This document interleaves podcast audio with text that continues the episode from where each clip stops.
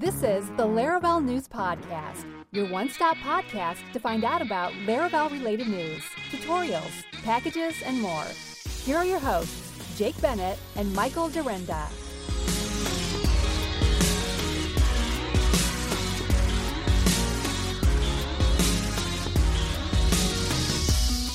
Hello, all you lovely ladies and gentlemen out there. Welcome back to episode 86 of the Laravel News Podcast. We are going to have a short week this week, actually. We only have nine items on the list, and I think two of them are Laravel releases that happen to come out every Tuesday. What you got that you're uh, drinking down there, Mr. Dyrynda? Looks like some OJ, it's, uh, but I'm protein.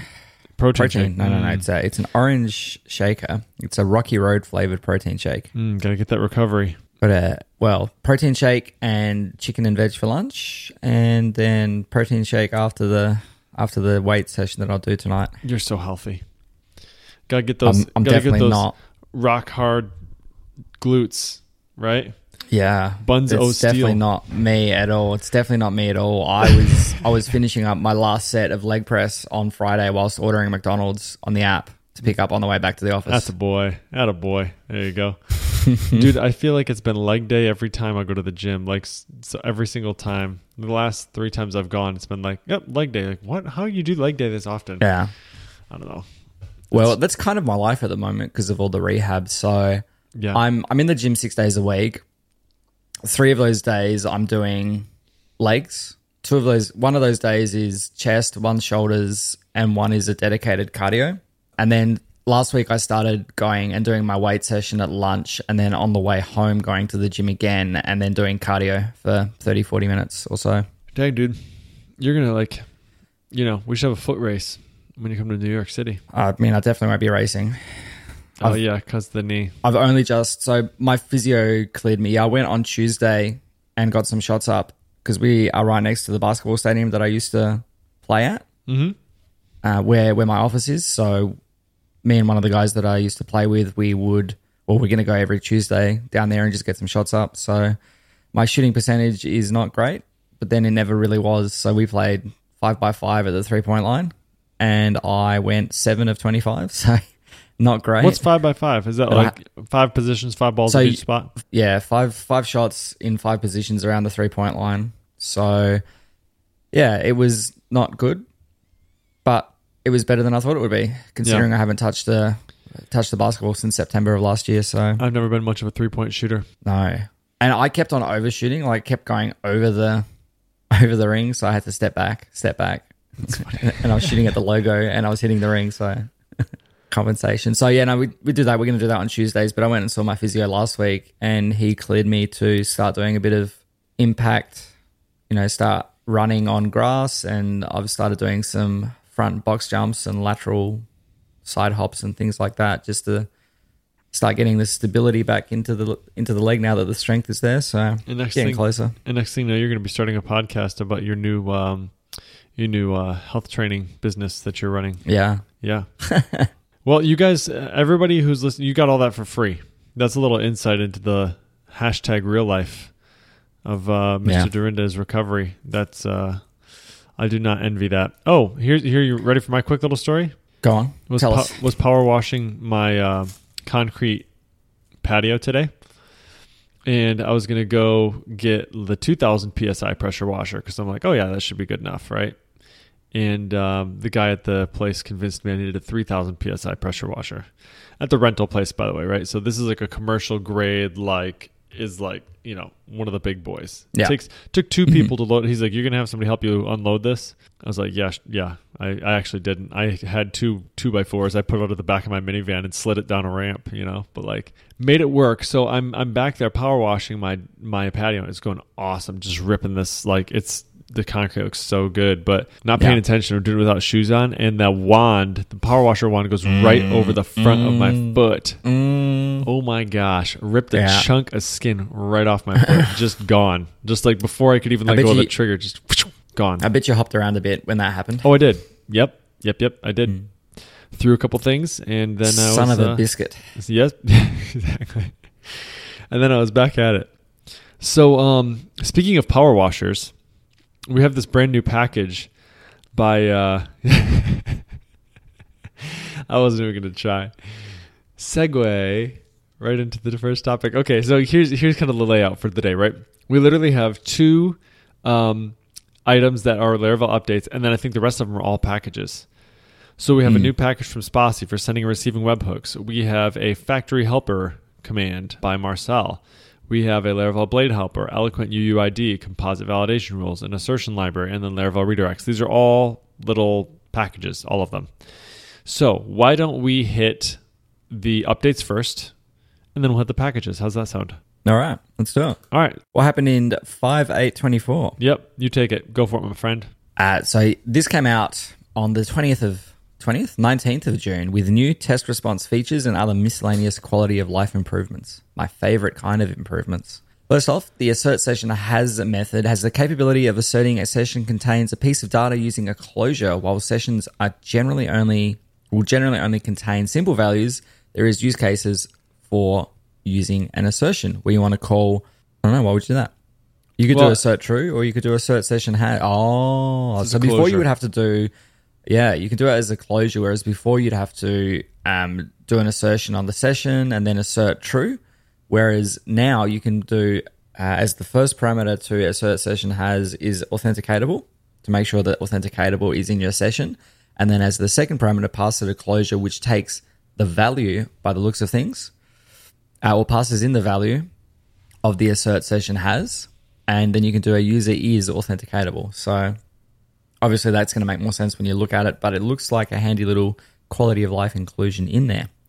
Next, we've got a new assert unauthorized method, which was added to the test response class, which is a convenience to assert a 401 status. So I swear, every instead time- of having to do Every time we have one of these, I'm always like, I swear that was in there before at one point. Like I, like I'm looking at a certain unauthorized. I'm like, wasn't that in there? Wasn't that in there at one point? Maybe it was. I don't know. Apparently not. Apparently, Apparently not. not. So now instead of having to do an assert status 401 and then you've got these magic numbers around, or you have to pull in the you know response and do a response colon colon HTTP status unauthorized, you can just response assert unauthorized, which is nice and easy. And next, the server port can be defined via the server underscore port environment variable for the artisan serve command. So if you are using PHP artisan serve for your development needs. And if you wanted to run two applications side by side, you'd have to specify the ports to run each on. Previously, you'd have to run PHP artisan serve dash dash port equals and then the port number. Whereas now you could put that right into your environment variable. You don't have to remember. Um, you could bake that in for the same, you know, for your project. You put it in your example file and things like that. So instead of doing PHP artisan serve dash dash port, you can just run PHP artisan serve and it'll read the port value out of your e- uh, out of the env file or out of your environment directly. So that's handy as well. We've also got an optional when parameter added to the retry helper, which allows a callback to dictate retries. If you've if you've not come across retry, if you've ever been in a situation where you're making external HTTP calls, for example, and you're expecting maybe that will time out from time to time and you get an exception, with with the retry helper, you can say retry, and then the first parameter you say the number of times to try. And the second parameter is the function to call based on the number of attempts.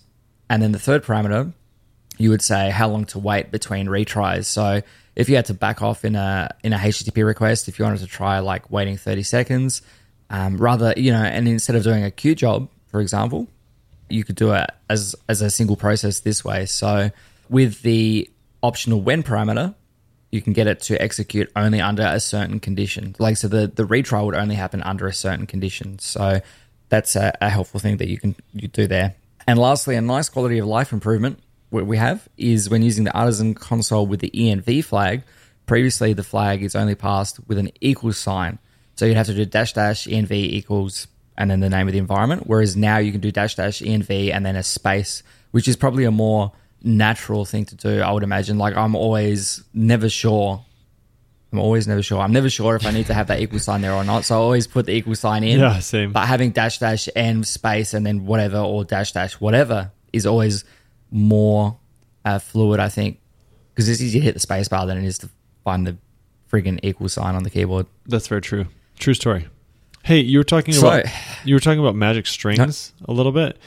Yeah. So you're saying like instead of having to say like assert 401 or whatever. Now, that's a pretty common thing, right? Like 401. So like maybe not in that case. But I am curious, do you and so like when we say magic strings, maybe you could explain what you mean by that.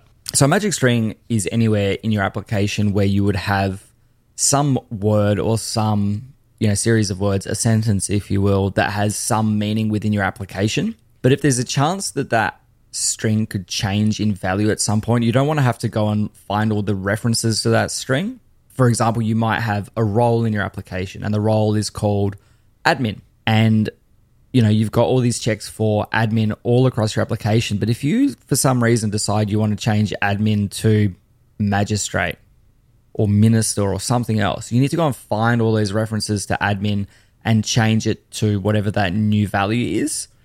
By and so that's why we call it a magic string. Is it's just it has some meaning to your application, but it's kind of just hard coded all over the place. So a good practice it, it, for a user, you might define a constant on the user, and then you can say user colon colon role underscore admin, and that way it doesn't matter if the value of that is you know, admin or magistrate or minister or wizard or whatever, you could just change it in one place in that constant declaration rather than going and find it all. So um, it's typically a, a, good practice. It's and it's easier for those of you that are using IDEs and things like that. It's easier to find the you know the definition of that because you can click through um, and all that kind of stuff as well. So has the added bonus of of that readability. It's more verbose, yes, but it's much more flexible but yeah, as you say, the the response codes like they're a known constant. They're not right. application specific things. So you know, putting 401 in there or whatever isn't isn't the worst thing in the world. And I, I I'll typically do that just because I don't want to have to import yeah, and then agreed. it gets like clunky because you've got response colon colon HTTP underscore whatever or status underscore whatever it is. It is a little bit nice in the Symfony request class.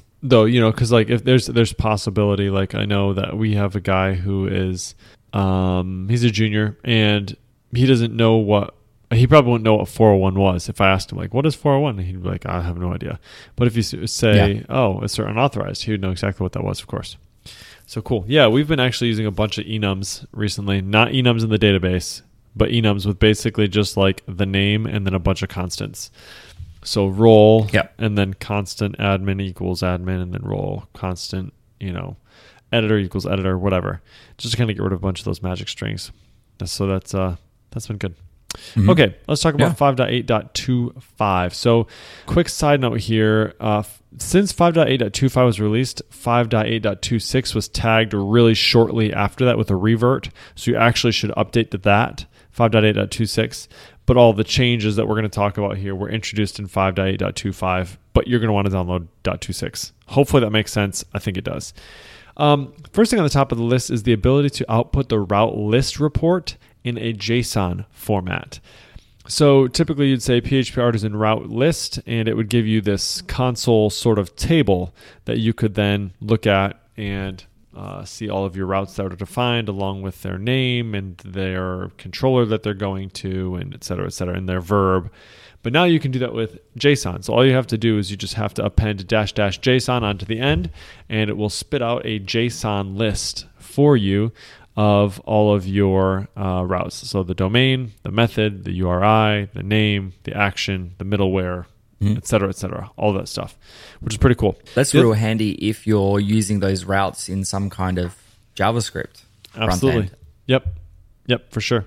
The other thing that's pretty interesting here is uh, you can assert all the view data by exposing the view gather data method as public. So what we're talking about here is when you go to say return view and then you pass in the name of a view and then you say comma and then you provide the the values you want to pass into the view either as an array or you could say arrow with and you could pass them that way. There's a couple different ways to pass it but that data that's getting passed into the view if you wanted to test what that data was that was coming through what you could do is you could say response equals in your tests this get and then either a route or a path to some URI then you'd say response on the next on the next line response arrow original to grab the original response that you're getting, and then say arrow gather data.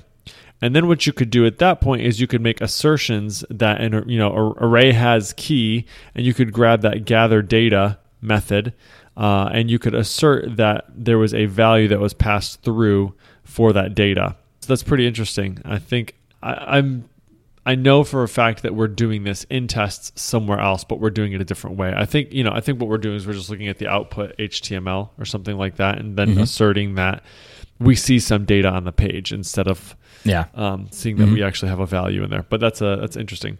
There's one other item that was resolved by Dries uh, for passing column parameters on the paginate method. You can take a look at pull request 28937 for uh, details on that one.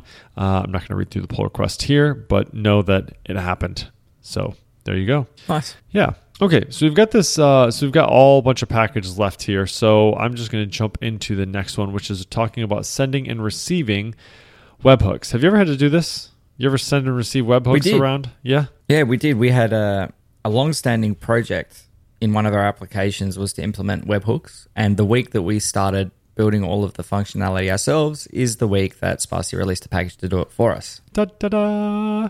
yeah. So there's actually two parts to this, which is the Laravel webhook server and the Lar- Laravel webhook client. So if you either need to provide webhooks to consumers of your application, or if you need to consume them yourself, consider using these packages. So basically, they do exactly what you would say they what you would think they would do, right? So the webhook server allows you to configure a s- and send webhooks in a Laravel application easily. You install it into the app that you want to notify other apps that something has happened, right?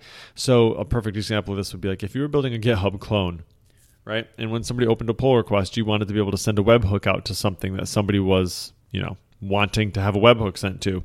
This would allow you to do that quite easily. The package has support for signing calls, for retrying calls, and for back off strategies. These are all things that you would want to have to consider, or that you'd want to consider if you were building something that would be providing webhooks. And these are the things you don't really think about when you first start. You're like, oh, yeah, I got this figured out, no big deal. And you're like, well, what if it fails? Okay, so we want to retry it. Yeah. But how often we want to retry it and how many times we want to try it? Or do we want to wait in between times? Do we want it to be queued? Do we not? All that stuff is answered for you and kind of done for you. Of course, the API is uh, very simple as well. Again, I'm not going to read it on here, but know that it is. Uh, you can go take a look at it. Nice and fluent. Yeah, it is absolutely fluent. Yep. You have the webhook client, which has support for verifying signed calls, storing payloads, and then processing the payloads in a queued job. So, again, if you were building something that was listening for pull requests from GitHub and you wanted to be able to consume webhooks, that would be what this would be for, right? So, you verify the signed call using a token that GitHub provides you initially when you set up the webhook. It stores the payload of the webhook, and then you can basically dispatch it to a job that will process it. So, really good stuff. Of course, as always, super big fans of Spatie. Feel free to use that package and send them a postcard. And thanks for writing that up, Mr. Paul Redmond, everyone's favorite human. I feel like I haven't said that for a while. No. But speaking of everybody's favorite human, this next article on the Laravel Factory Helper command, which is a package by Marcel Pociot, helps you generate Laravel test factories from your existing models. The command that ships with the package allows you to get started testing your application much quick, much more quickly because it optimistically sets test data with Faker in the factories it creates, as opposed to the empty factories that you get when you use Laravel's default make factory command. Moreover, it's also smart enough to understand model associations and generate necessary factory code for that Oh. as well, My gosh. That's so nice. right? Oh, it's so nice. So given given a schema definition and a model with a relationship, so a schema for users and a model for that user or the users table as well with a company relationship, the package will produce a factory that handles all of this stuff for you. It seems like it's doing a bit of magic in order to get this all together because it's doing introspection into your schemas and into your models themselves to get to get the relationships out and things like that, and then building out factories. So it can be a tedious task, especially remembering all like the faker attributes and- Totally, and uh, and functions and all that kind of stuff. So yeah, definitely check can, this package out if you're creating a lot of factories. Yeah, anything that can give you a head start on factories is always so like because I feel like it's one of those items that you do the same thing every time. At least I do. So like the first thing I do is like, all right, I'm going to set up a new factory. I go look at my migration. I kind of like I, I say like the open paren and the single quote. I select that and then I command D, command D, command D, command D. So I just like multi-select and then command shift arrow over, select all those fields and then just paste them over into my factory. You know what I mean? And then it's mm-hmm. figuring out yeah. okay, which faker thing do I need here? Go look up the documentation for which ones I have. You know what I mean? Then mm-hmm. I have to go look at like my model and say like, okay, what relation? Like it's always the same thing every time. So the fact that Yeah. this is now pretty much just automated and done for you is a huge relief. Yeah. Very nice. Yeah. And if you if you want a quick demo of how this package actually works and, and makes things a lot easier for you, check out JMac's video, which is linked up in the show notes as well for some of the recent improvements that he made to the package, which have been merged in now. So definitely check that out and uh, check out the video as well from JMac. Absolutely. Okay, we've got this one. I actually read through this before the show, but it's a Laravel Blade helper that is uh, by Liam Hammett. It's a package by Liam Hammett. And what it does is it provides an easier way to define custom Blade directives. So if you're not aware that you could do this, you can, and it's super powerful. Uh, so you know when you use the little at symbol in your blade, that's what you can do. You can basically create your own little at symbol blade thing that will inject some PHP for you at that location. So uh, when creating new custom blade directives using the blade colon colon directive method, which is what this uh, package provides, the only parameter made available to manipulate is the expression passed through from the blade.php file as a raw string. It seems to be rare that developers actually parse the contents of the expression itself within the directive. Instead, they pass the entire expression as arguments to a helper function or a method on another class. So, since this is the common, this since this is the most common use case, the package attempts to make these helper functions easier without having to worry about all the boilerplate or returning the string or having to consider what an expression is when it's creating the directive. So the README has a bunch of really, really helpful examples that can kind of show you how you might use this. But if you find yourself creating these on a semi regular basis, this should make the process easier for you and make the API a little bit simpler. So check that out if Blade directives are something that you have been using and just looking for a little bit nicer way to do it or uh, if you're just looking to learn about them. Yeah, thanks, Paul, for writing that up. All right. Paul, Eloquent. Paul, Paul's been working hard. Oh my gosh. Yeah, he's got like, yeah, he's got a bunch of them up here. All right. So how do you pronounce this? This package is Eloquent UUID, right? Which how would you pronounce that? UUID. Is this a trick question? Nope, not a trick question. I was curious if you had a shorter way to say that. Okay, now ready for this one? GUID. Yeah. How do you pronounce that? GUID. You don't ever say anything other than that. You know, do you ever call No. it? Do you ever treat it as like a word instead of like? Because if you're being honest, right? GUID is a little bit annoying to say because it's what four syllables. Yeah. And wouldn't it be nice if you could make it like a single syllable? Like, you know, like you clap your hands. G U I D. Yeah. It would be easier What is your single like- syllable for, for you? How would you say it if you What were going to single- read it? How would you say it if you were going to read G U I D? What would you say? If I was going to read it, probably Gu- GUID. But that- GUID. that's not much better. it's not much better. Just just say GUID. Okay, so I've heard two different. I've heard two different pronunciations of it, uh, which would be GUID or Yeah. GUID. GUID. No. That's a no from me. Flat out no. Would you? So you, you're you're in Camp GUID. You're squarely in Camp. I mean, I mean, I'll, I'm I'm going back to my original answer. What GUID. GUID. So here's the deal: Is there a difference between a UUID and a GUID? Yes. What? I don't know, I don't think there is. but there I is a think- difference. There is. And no. G is for globally. U is for universally. I mean, what's the difference here? I That's don't- right. There's no way. Well, there's- global global is only unique to the planet, but universally unique is universal. No, I don't. I don't know if I buy it. I think they're two things that mean the same thing. Two, two. I think GUID is Microsoft's implementation of a UUID. Is it, let's see. There's, there's basically no difference. There's no difference. Yeah. So basically, what it says is a a GUID is a UID, but not necessarily vice versa. So UID might not be a GUID. GUID. Oh my gosh. Okay. So I don't know. I don't know. Anyway, I've I've anytime we're talking about it, like in my team, instead of saying UUID, I always just call it a GUID. Get out. It's easier. That's easier. because you're a Microsoft shop. No. no, we're not. Never say that to me again. All right. I never want to hear you say GUID again. GUID. This is an eloquent GUID helper. It's not. And Matt Inam, um, Inam, Inamdar is going to be so happy that eloquent GUID is a, is now a thing. Eloquent UUID is a simple drop-in solution for pro- providing version 4 UUID support for the IDs of your Eloquent models. To use this package, your model needs to extend from the model class provided by the package, which also provides a model that satisfies the authenticatable interface for the user model. And then when you create a model, a UUID will automatically be generated as the primary key. You can also specify your own UUID if you need to know what that is ahead of time.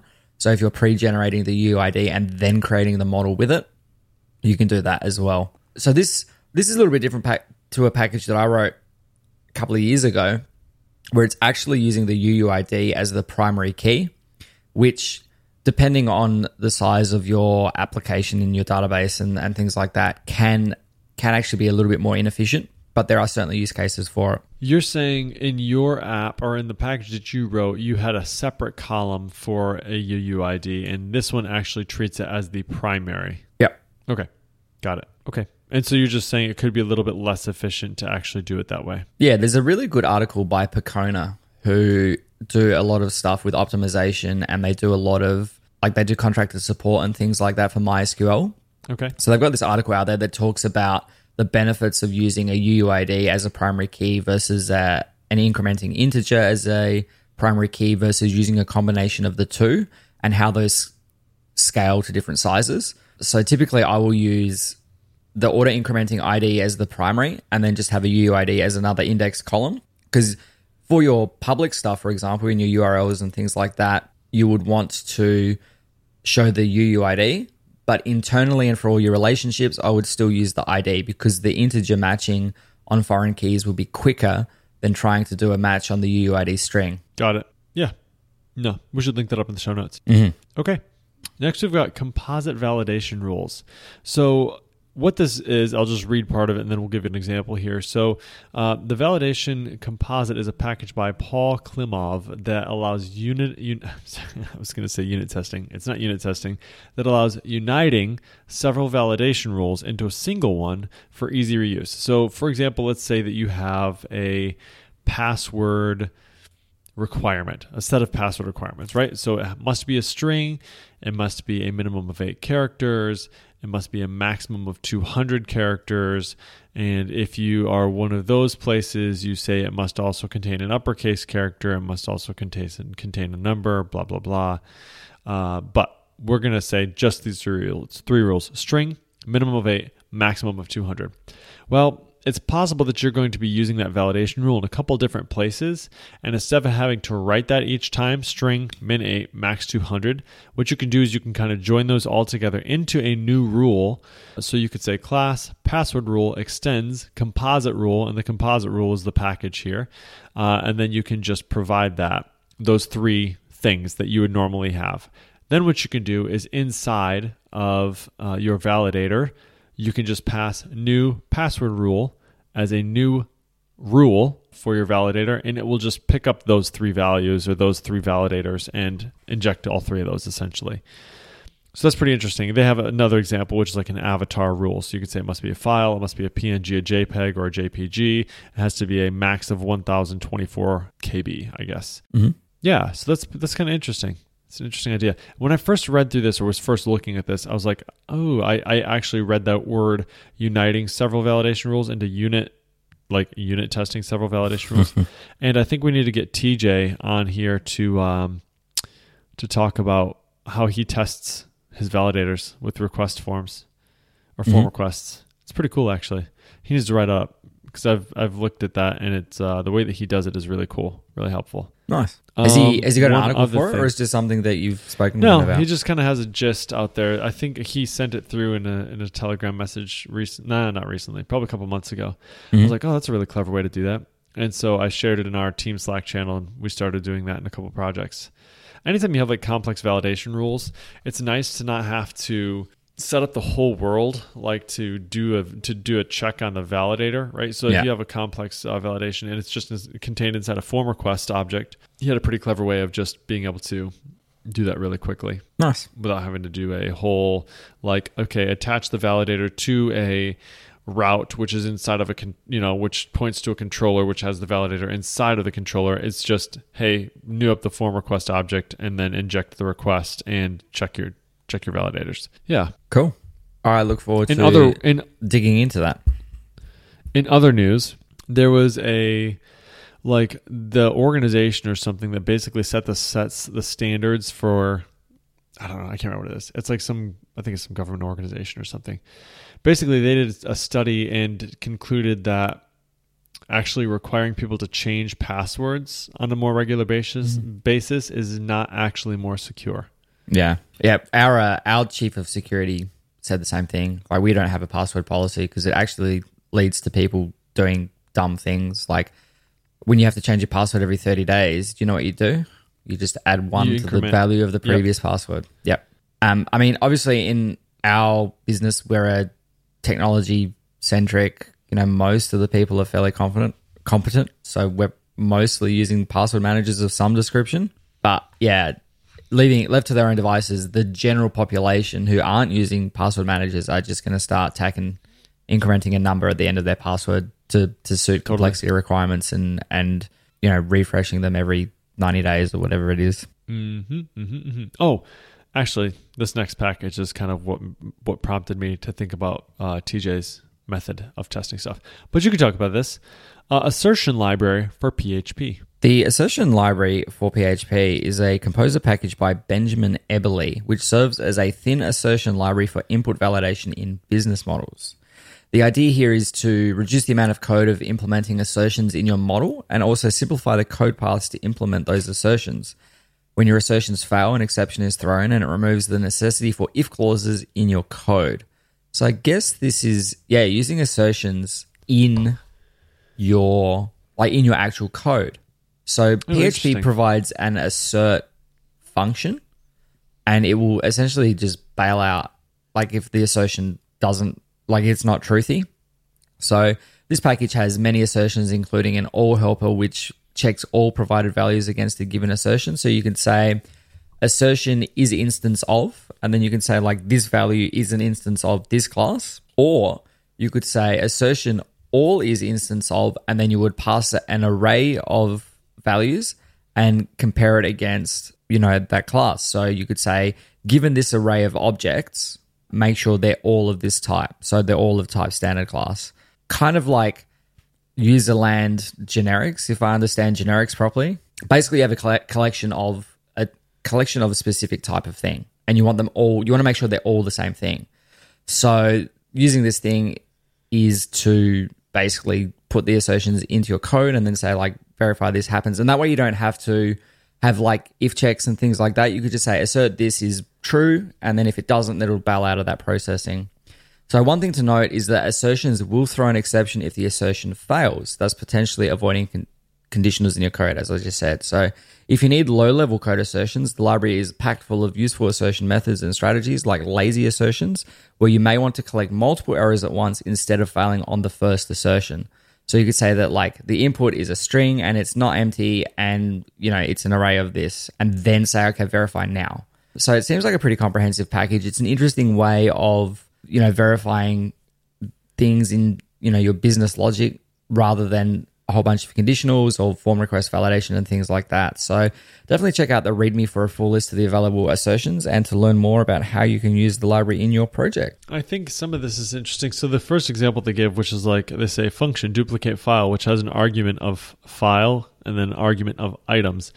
Well, they wanted to check that the first parameter passed in is in fact a file and the second parameter is in fact a digit, right? So what you maybe do with that is you would in PHP, you'd say, uh, or let's say the first one is an array or something like that. I suppose you could type hint it if you wanted to, or you could say, if uh, not is array, then you could bail and say throw invalid argument exception, or you could say if not is array or not um, numeric or something like that. Whatever. I don't know how you'd do that exactly, but you'd have to do that conditional code and then throw an exception, right? So with- with this, it almost feels like that abort_unless sort of deal, but assertion assertion makes I think makes it feel better. Assertion file, you know, assertion colon colon file, and then you pass in the file. Assertion colon colon digit, and then you pass in the parameter or the variable to, and it makes sure that it's a digit. And if it doesn't, it just fails.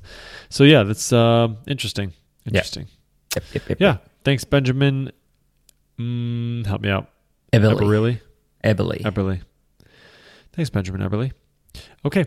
We have Laravel Redirects. So Laravel Redirects is a package by Andrea Badia, Badia that allows you to create simple or multiple nested redirects for your Laravel application.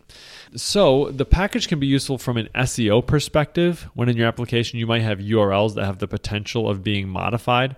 So the package uses a middleware to detect routes and then possibly redirect users based on database results on the redirects table. So you can create a redirect with the following call to the configured redirect model. So you actually have a model called redirect, whatever. Then you create it by saying old URL and then new URL, right? Uh, and then you can say new URL back to your old URL. And then you can set which type of redirect you want. It could be a 301 or a 302, depending on if it's a temporary or permanent. So then what it will do is you just throw this little um, thing into your, I think, no, I was going to say throw it in your routes file. I don't think you do. I think it's just a middleware. What it does then is it inspects the request, looks at the URL string, checks your database to see if it in fact matches any of your redirects that you've set up. And if it does, then it will redirect them over to the URL that you've specified. So that's pretty interesting. I can see that being really useful for a couple different types. So you ever had one of those things where you you're migrating from an old website to a new website and it's like an htaccess file or that's what it used to be in the old days, right? And um, you're you're like, all right, are we sure this is all of them? Yep, this is all of them. This is all the things we ever had out there. And then next week it's like, oh, we forgot about this one. Can you add that in there real quick? So you got to go, I don't know, FTP Yeah. to the server because that's the only way you can get to like the htaccess file. Right? I don't think it's in version control or anything. Maybe it is. I don't know. But with this, you can literally just say, you know what? Just go into Nova, add a new redirect field or Yeah. a new new redirect, and point it to where you want, and then you're done. That's it. So Yeah. the redirects are no longer handled in the like server layer, like the Nginx layer or the Apache layer, but it's now handled in your application in the database level Yeah. and um, in your domain. So yeah, kind of cool. Very cool. Cool. Very cool. Yeah, Cool. I think that is all of the things. that is that is all of the things today. Do we have any funny stories? Anything fun to talk? Anything? Any good jokes? Nah. Nah, I've got nothing. Um, what do you what do you call it? What is it called when a cat wins a dog show? When a cat wins a dog show. Don't know. A cat has trophy. a cat has trophy. Wow. has trophy. Is That's- that good? Wow, you're on the wrong podcast for this.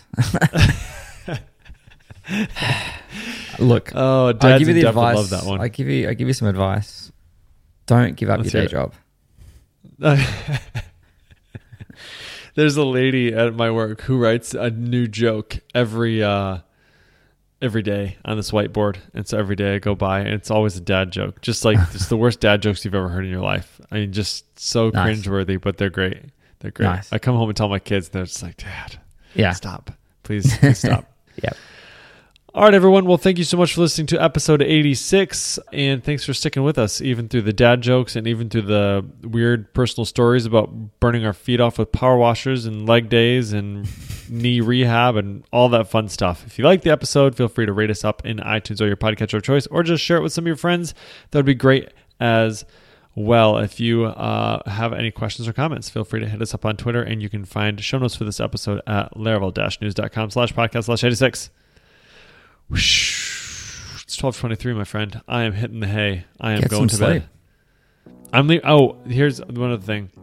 No, doesn't matter. Nobody cares. Okay, never mind. Good night, everyone. See you all in two weeks. Later. Bye.